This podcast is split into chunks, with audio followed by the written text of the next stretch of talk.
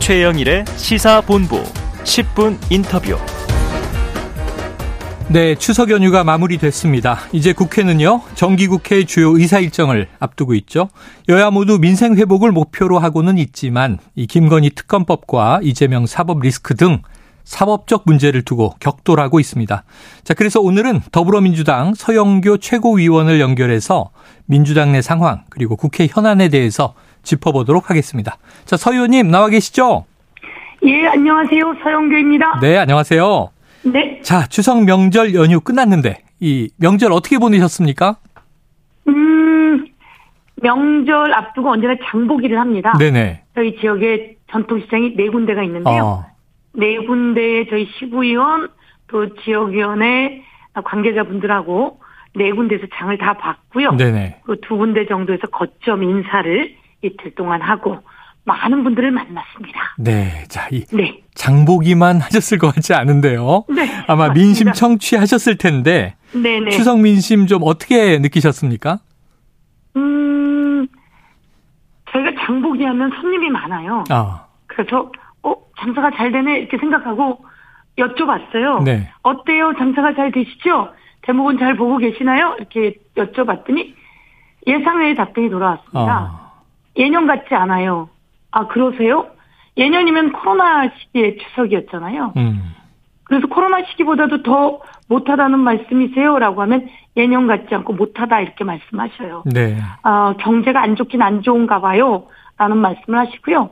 예년에는 지역사랑 상품권 지역 앞에 온누리 상품권이 그래도 많이 풀려서, 음, 어, 골목 시장도 전통시장도 살아나고 또 돈 쓰는 재미도 있었던 거죠. 왜냐하면 지역사랑 상품권 같은 경우에는 90만 원을 내면 100만 원 카드를 주거든요. 음, 그래서 그런 게 살아났었는데 어떻든 그런 게 많이 줄어서 현 정부가 지역사랑 상품권 예산이 어, 국가 예산으로는 0원이거든요. 음, 그래서 예년 같지 못하다라고 하는 지역 상인들의 이야기.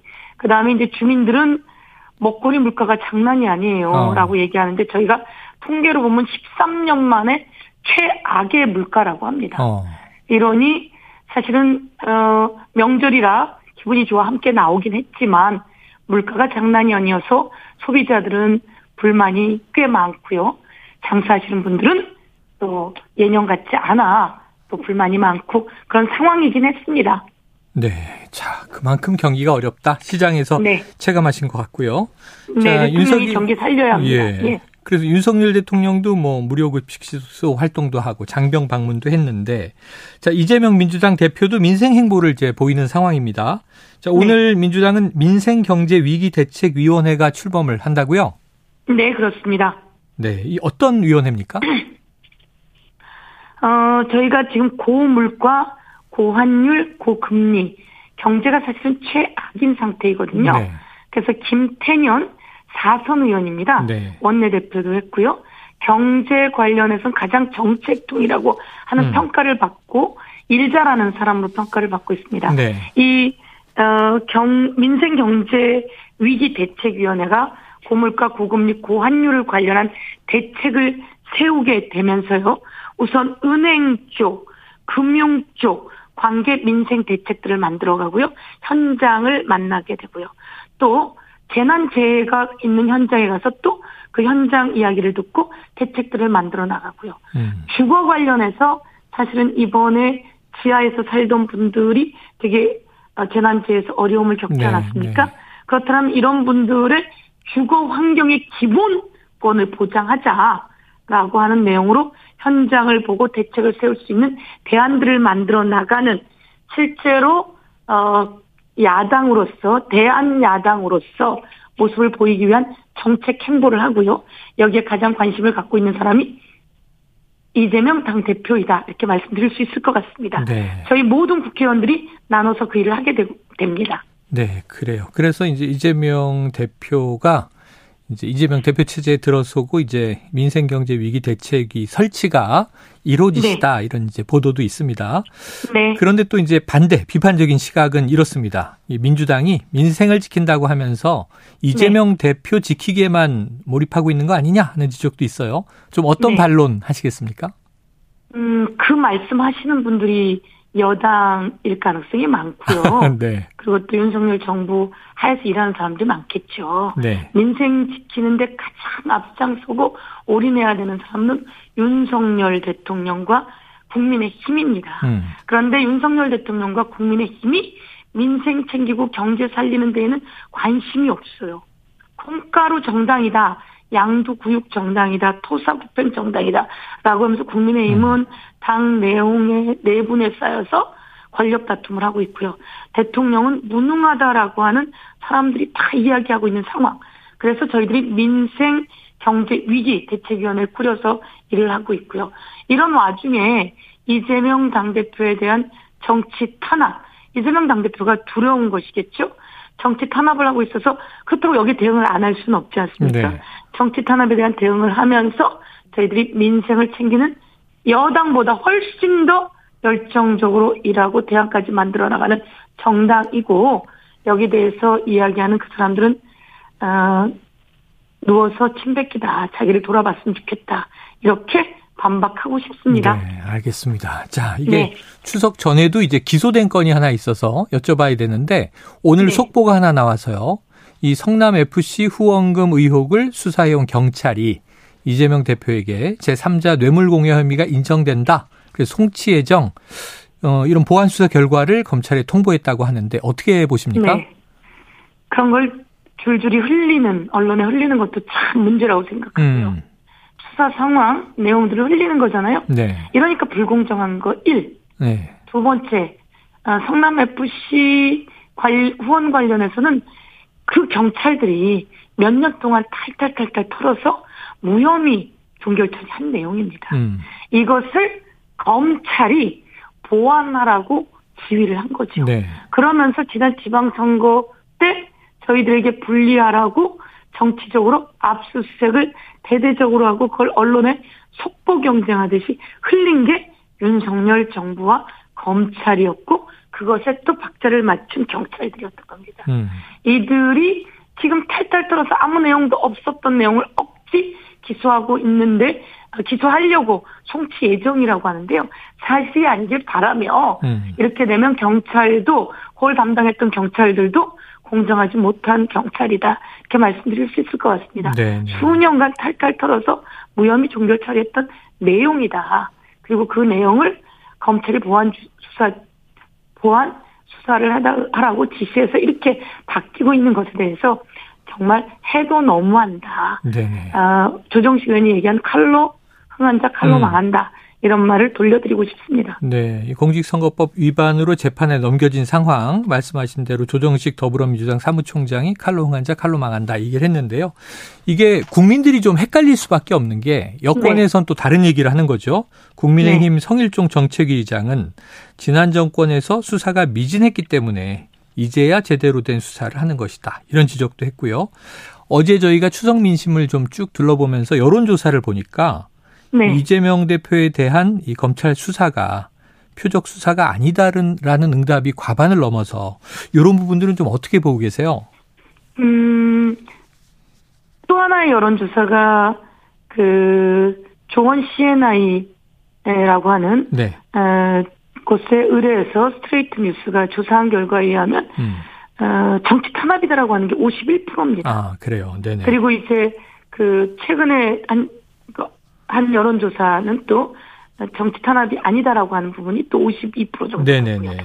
그러나 정치 탄압이다라고 하는 여론은 거기에 42% 정도 되고요. 음. 조원 CNI가 한 것은 51% 정도 되고요. 네. 그러니까 MBC가 했던 것은 설문으로 직접 물어보는 방식이라 그러고요. 네. 조원 CNI는 어, ARS 방식이라고 합니다. 음. 직접 물어보니까 아, 윤석열 검찰 정부에다가 어, 탄압이다라고 하는 말을 잘 하기가 어려웠던 거다라고 생각하고요. 네. ARS 방식은 그것에 대한 어, 그 걱정이 좀 없으니까 정치적 탄압이다라고 하는 여론이 50%를 넘었다라고 음. 저는 말씀드릴 수 있을 것 같고요. 네.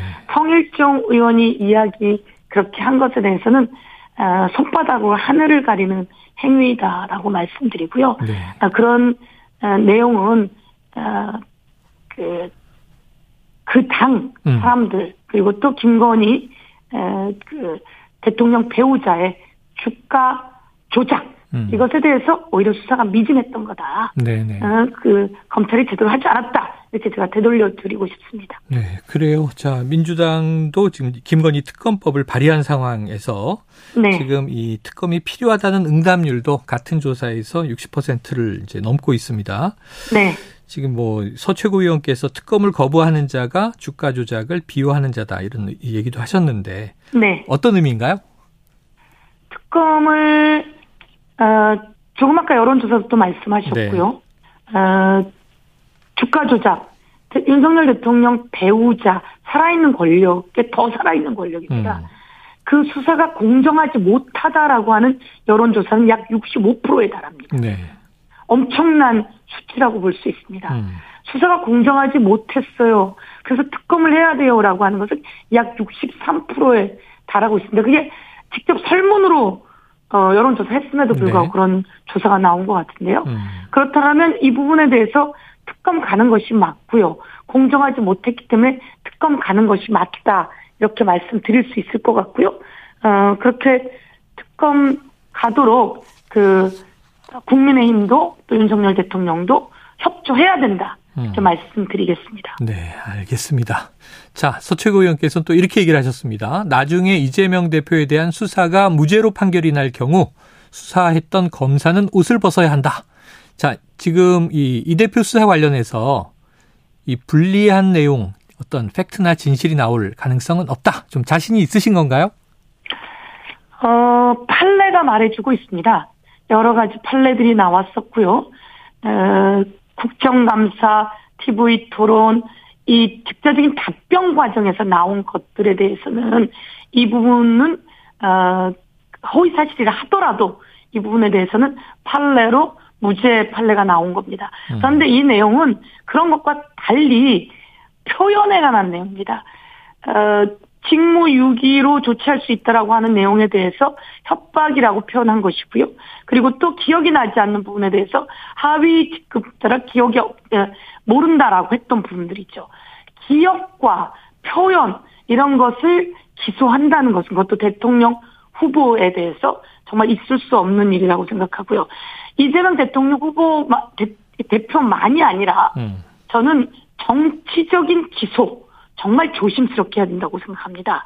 아, 정치적인 기소를 했을 때 무죄가 나도 이 정치적 기소를 했던 검사들은 승진하는 사례가 너무나 많습니다. 네. 이게 정권 입맛에 맞게 정치적 기소라고 생각하고요. 음. 그래서 정치적 기소를 신중하게 해야 되는데 정치적 기소라고 하는 비판을 듣고도 기소했을 경우에 무죄가 난다면 그런 사람은 책임지는 음. 게 맞지 않겠습니까? 네. 당연히 책임져야 되는데 대한민국에는 검사는 그런 책임을 지지 않는 거죠. 음.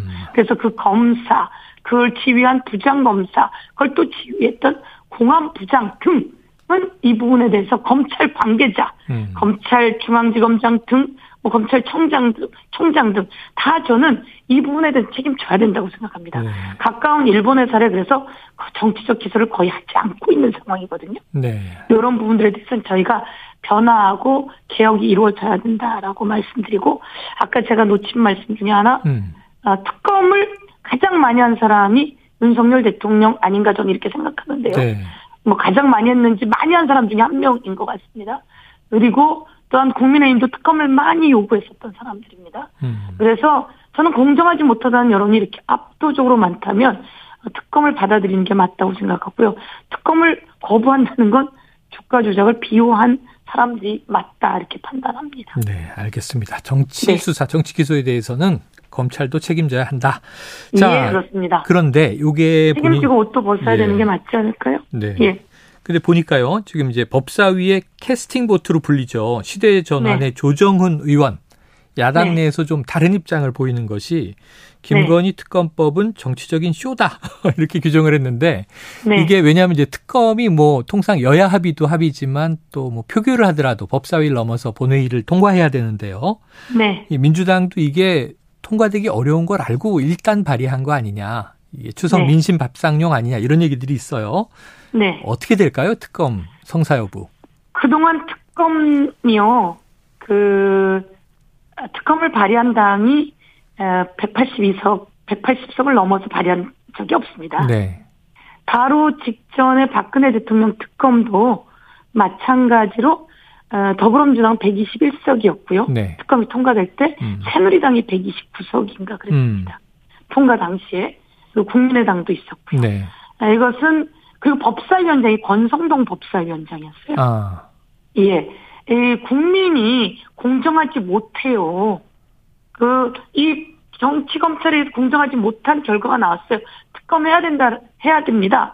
라고 한다면 이 특검법을 음. 같이 합의해서 발의하고, 그리고 이 발의된 내용을 같이 합의해서 통과시키고, 이러는 과정에는 여론이 좌우지한다고 생각합니다. 음. 당시에 권성동 어, 법사위원장을 이 이것을 어떻든 동의해서 통과되었고요. 네. 당시 박근혜 최순실 특검, 국정농단 특검의 당사자 대통령은 박근혜 대통령이었어요. 음. 특검 받아들였습니다. 네. 그리고 그 수사는 계속 이루어졌습니다. 마찬가지로 윤석열 대통령도 윤석열 대통령과 관련한 특히 배우자 관련한 것이고 그것도 특히 또 주가 조작입니다. 음. 허위 학력, 허위 경력이고 이렇다면 이게 여론과 그 국회에서 발의된 내용들을 저는 협조하는 게 맞다. 아니 뭐 아무 문제가 없다면 협조해야 되는 거 아니겠습니까? 음. 네, 예. 그렇게 맞다고 생각하고 아무 문제가 없다고 생각한다면 당연히 국민의힘도 법사위에서 통과시켜야 되는 거 아니겠습니까? 네. 이것은 법사위원장이 그거 막으라고 존재하는 게 아니거든요. 김도 법사위원장도 이 부분에 동의하고 통과시켜야 된다. 이렇게 말씀드리겠습니다. 네. 그리고 조정훈 의원도 어, 이 김건희 아, 윤석열 대통령 배우자의 주가 조작 아, 검찰 수사는 공정하지 못하다 이렇게 판단하고 있다고 저는 보고 있습니다. 네, 알겠습니다. 여론이 중요하다. 과거에 과반 의석 정당 없었고 이 권성동 소추위원이었는데 얘기해 주시니까 격세지감이네요. 오늘 말씀 여기 예, 여기서 정리하죠. 위원장이든 예예. 의원님 고맙습니다. 네 고맙습니다. 예, 네. 지금까지 더불어민주당 서영교 최고위원이었고요. 이 저희가 여론조사를 언급해서 그서 의원께서 언급하신 스트레이트 뉴스가 조원 CNI에 의뢰해서 지난 4일 조사한 내용, 검찰의 이 대표 출석 통보에 대해 야당 대표에 대한 정치 탄압이다. 응답이 51.0%, 진실과 정의를 규명하는 수사 절차다. 응답이 40, 43.1%였습니다. 또 MBC 여론조사는요, 코리아 리서치에 의뢰해서 7일에서 8일 조사된 거고요. 오늘 언급된 조사 모두 중앙선거여론심의위 홈페이지에서 자세한 내용을 보실 수 있습니다.